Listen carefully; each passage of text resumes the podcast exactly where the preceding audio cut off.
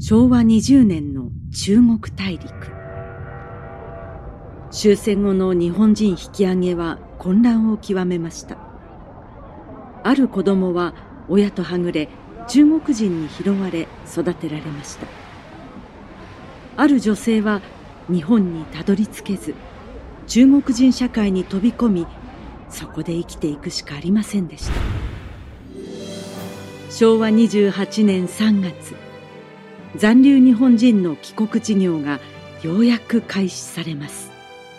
それは終わることのない期待と失望喜びと諦めの始まりでした。産経ポッドキャスト戦後史開封中国残留日本人。概要欄のリンクまたはポッドキャストアプリで検索を。昭和20年8月。戦争終結。インドネシアにおいて自らの意志で進んで現地に残留した日本兵がいた。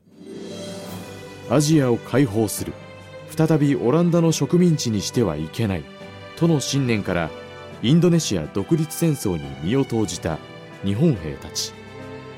戦後史開封インドネシアに残った日本兵。概要欄のリンクまたはポッドキャストアプリで検索を。